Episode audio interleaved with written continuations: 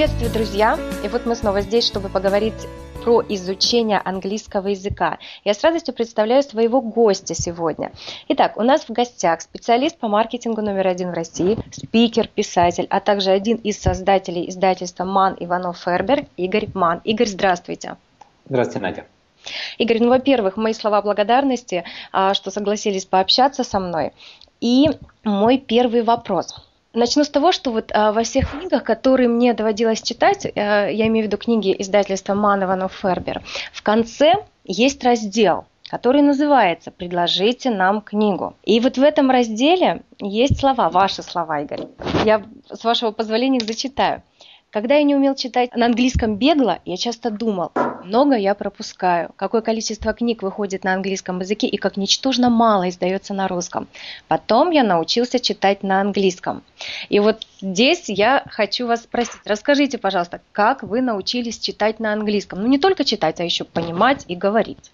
А, вынуждена. Я в 2000 э, году э, переехал в Австрию и работал региональным директором по маркетингу э, в одной крупной телекоммуникационной компании. И в силу своей работы мне пришлось гораздо больше общаться на английском, гораздо больше читать и писать. Э, и не хватало вот тех навыков, которые у меня были. И вот именно в тот момент, э, погрузившись, погрузившись в англоязычную среду, я стал очень, не знаю, так быстро осваивать английский. Вот до этого действительно а у меня с ним а, дружбы не было. Я вот даже сказал, чтобы я, что я как раз один из а, тех людей, которые могут сказать, что у меня нет таланта к изучению иностранных языков.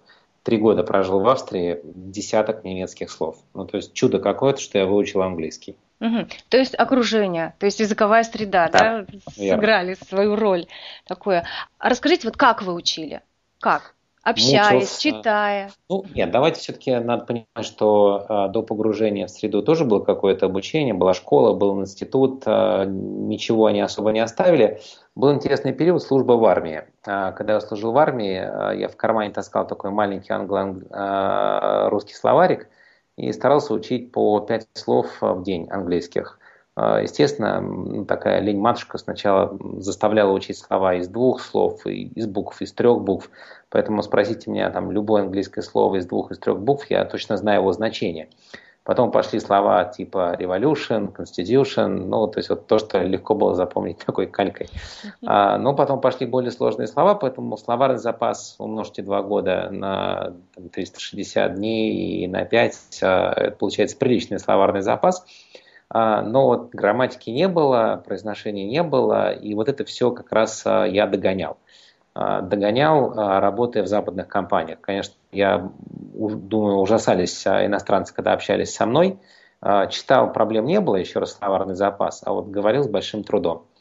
И вот именно погружение в Австрии в англоязычную среду позволило мне вот так перейти на разговор на английский язык. И читать я там начал больше, и в том числе книги на английском языке. Сложно было понимать сначала? Не, я вообще ничего не понимал. А, ну, то есть такая, а, я смотрел, считывал язык жестов, а, пытался догадаться, о чем человек говорил, а потом говорил ему еще раз и, пожалуйста, помедленней.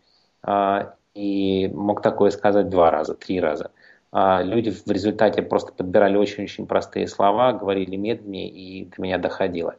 Вот какой-то был ступор, я думаю, что он есть у очень многих людей, и я бы действительно дал совет, просто надо больше э, читать, больше говорить и больше смотреть э, фильмов на английском языке. А сейчас вы как-то поддерживаете э, уровень английского? Ну, мне, конечно, он упал вот после 2003 года, когда я вернулся из Австрии. Конечно, он так драматическим образом скатился вниз, потому что в основном ты общаешься на русском языке.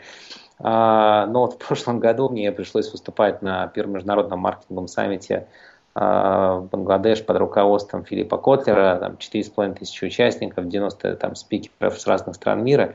И вот я натаскивался снова а, с английским языком, даже там презентацию оттачивал перед человеком, который великолепно знает английский язык очень-очень много старался говорить по-английски при первой возможности и очень-очень много начал снова читать на английском.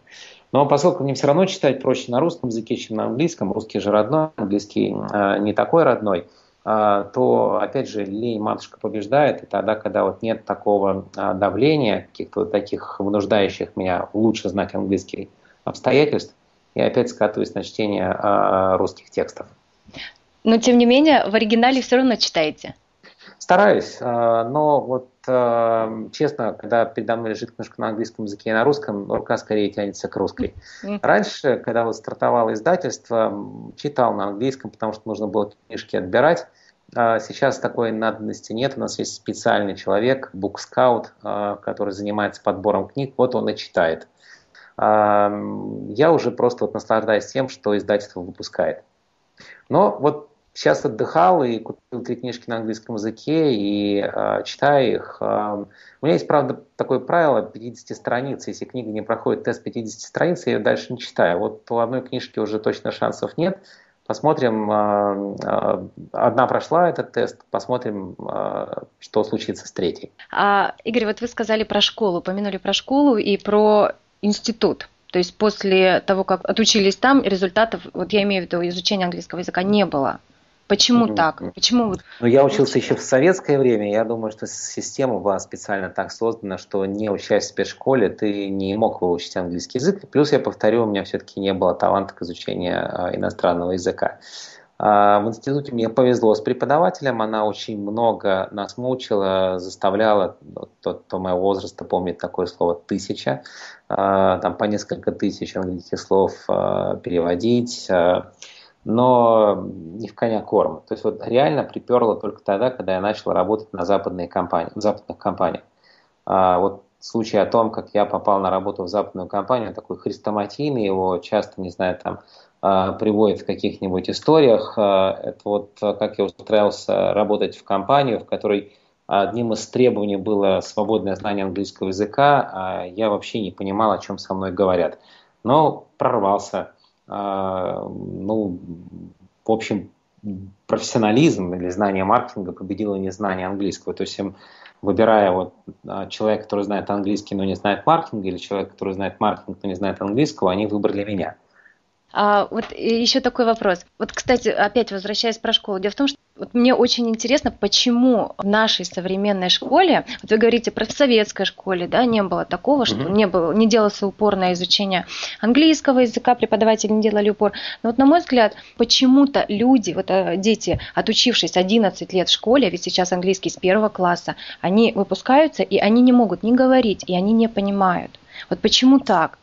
Ну, мне кажется, как раз а, школа виновата. Я не знаю, я не могу это прокомментировать. А, я могу сказать одно, что, наверное, надо больше часов выделять. Я смотрю, вот моя дочка учится в четвертом классе, им просто страшно режут, а, ну, там, по-моему, на один день, на один, скажем, на один урок в, в неделю сократили им занятия на английском языке. И тот же самый пример, а, когда мы жили в Австрии, и мой сын был а, в шестом классе, а, я пришлось мне его отвезти в американскую школу, он вообще по-английски не говорил, но ну, то есть вот, там, чему может научиться мальчик там, в шестом классе школы, не спецшколы. И я с ужасом спрашиваю учительницы, как он будет здесь общаться, он вообще же по-английски не понимает, что мне делать. Она говорит, не переживайте, все будет хорошо. И месяца через четыре а, я разговариваю по телефону со своим западным коллегой, а, мой сын сидит рядом, и когда я заканчиваю звонок, кладу трубку, он мне говорит, папа, что у тебя такой фиговый английский? Четыре месяца. Четыре месяца. Вот, вот что значит погружение в среду. Поэтому, если ты погружаешься в среду, если у тебя есть мотивация, но у моего ребенка была мотивация, там, с друзьями не поговоришь, если ты не знаешь английский, Английский приходит. Наверное, все-таки я думаю, что здесь виноваты школы, и родители. Если родитель хочет, чтобы его ребенок говорил на английском языке, ребенок заговорит. Вот я хочу, чтобы моя дочь заговорила на английском языке. Я больше чем уверен, что она будет говорить. А как сейчас ваши дети изучают английский язык? Ну, сын уже не изучает, он уже знает его в совершенстве, он даже занимал призовое место на Олимпиаде mm-hmm. в, вот, э, в Москве, когда заканчивал 11 класс. Дочка учит э, на курсах, ходит на курсы, занимается. И вот я считаю, что для этого периода более чем достаточно. Я уже видел, что год назад, э, буквально мы отдыхали на Новый год, она вот там очень-очень смущалась говорить по-английски. А в этот э, раз уже вот год прошел, она без проблем общалась с э, продавцами, заказывала себе мороженое, соки, там, разговаривала с человеком, который пытался продать э, ей что-то. Ну, то есть вот прогресс на лицо. Я думаю, что таким еще раз говорю, напоминаю, что я хочу, чтобы она а, говорила по-английски. Поэтому я думаю, что через год будет еще больше прогресс. Но пока школа и а, курсы. Пока вот мы не занимаемся с а, отдельным учителем, хотя я думаю, что прогресс был бы еще больше. Дети быстрее схватывают, да? Быстрее, да, чем взрослые, наверное. Это точно. Так. Нам даже все говорили, что вот э, самое главное учить язык вот в этом возрасте там, 6 до 12 лет. Он приходит как родной.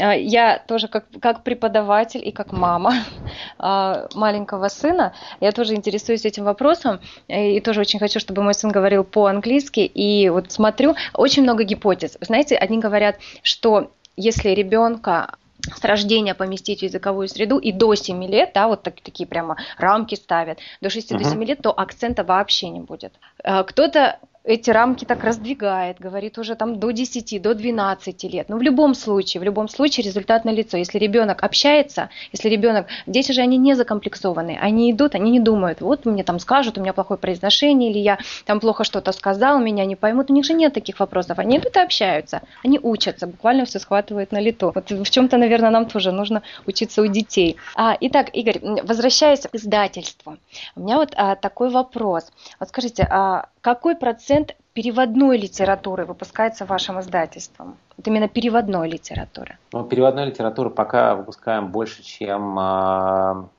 отечественной. Ну, больше бы хотелось создавать книг э, на русском языке, российских авторов, но пока они меньше пишут. Поэтому, я думаю, 80% информации, 80% книг, которые мы э, выпускаем, это книги на переводные. А по каким критериям вы ведете отбор книг? Ну, мы давным-давно их сформулировали. Книга должна быть очень полезна для читателя, у нее должен быть высокий коэффициент полезности чтения, она должна быть написана желательно практикам, она должна быть э, вдохновляющей, она должна быть концептуальной, либо напичкана большим количеством полезных идей. Кстати, опять же, возвращаясь а, к разделу «Предложите нам книгу». Скажите, часто вот люди предлагают вам книги? Как ну, часто? Часто. Я думаю, два раза за неделю мы а, получаем что-нибудь предложение. У меня, кстати, тоже есть предложение. Предлагайте, я, Надя. я тоже вам напишу обязательно. Вы можете мне напрямую написать, не обязательно используя для этого форму. Спасибо большое. Да, и еще вот у меня такой вопрос. В начале нашей беседы я зачитывала ваши слова, да, вот из раздела, опять же, предложите нам книгу. И а, я зачитывала это из одной из моих любимых книг Тони Шея «Доставляя счастье», да, да. «Delivering Happiness». Угу. А, одна, она моя любимая книга, и вот а, чем еще она мне понравилась, вот а, написано «хороший перевод». Хороший ну, перевод. Вы нас можете упрекнуть, э, что нет, он не хороший? Нет, нет, перевод действительно отличный. Угу, спасибо. Перевод отличный. А, и в связи с этим у меня такой вопрос. Сложно ли найти хороших письменных переводчиков? А, сложно, и, пожалуй, наверное, мы долго а, мучились с подбором, но сейчас у нас сложилась когорта хороших переводчиков. Но с учетом того, что а, мы все больше и больше переводим иностранных книг, если, опять же, у вас есть на примете кто-то, кто может uh-huh. сказать, ну, про кого можно сказать, что он хороший переводчик деловой литературы или детской литературы, потому что начинаем выпускать уже и детскую литературу. Uh-huh. А, рекомендуйте, Надя. Хорошо, я буду иметь в виду, потому что письменный переводчик это ведь э, такой человек, он не только должен знать английский язык в совершенстве, вот эти все нюансы угу. прочувствовать, он ведь еще должен владеть русским языком, да, вот этим владеть да, словом. А, мой последний вопрос: а что бы вы порекомендовали людям, которые начинают или, может быть, продолжают, но сомневаются в своих силах, вот именно в изучении английского языка? Ну, вопрос сначала тем, кто думает, а, изучать или изучать английский язык. Поскольку это требует больших усилий, самопожертвования, концентрации времени, в конце концов, а, подумайте, а, самый ли это важный навык. То есть, может быть, вам проще научиться языку жестов, умению хорошо выступать на русском языке, то есть вот тот ли это навык, без которого никак. То есть он один из критически важных, но не тот, который нужно ставить в главу угла. Это вот каждый должен для себя решить.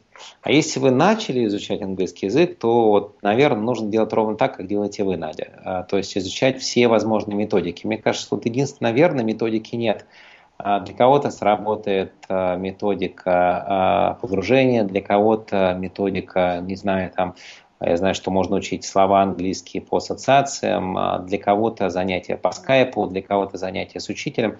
Понятно, что их можно трекинговать. Все-таки для взрослого человека, наверное, на самом деле самой эффективной формой изучения английского языка будет занятие с учителем – и желательно в очной форме, когда он там по губам э, может поправить, э, по, по, по растерянности, вот по, по жестам э, может понять, что там вот либо на подходе это слово, и надо подождать, либо, скажем, не, не может догадаться ученик до этого слова. Поэтому надо найти оптимальный для себя вариант. Уж если вы решили, что надо учить английский язык, то учите. Но ровно до тех пор, пока вы не сможете выехать за границу и не попросить мороженое. Игорь, спасибо вам огромное за интересную беседу за полезную информацию. Я уверена, что наши слушатели почерпнут очень много полезного, интересного из нашей с вами беседы. А вам, дорогие слушатели, я хочу пожелать удачи в изучении английского языка и читайте книги издательства Ман Иванов Фербер. Умные книги. Yes. Good luck. Спасибо большое, Игорь. И желаю Хорошо, вам всего-всего хорошего. Спасибо, Спасибо огромное.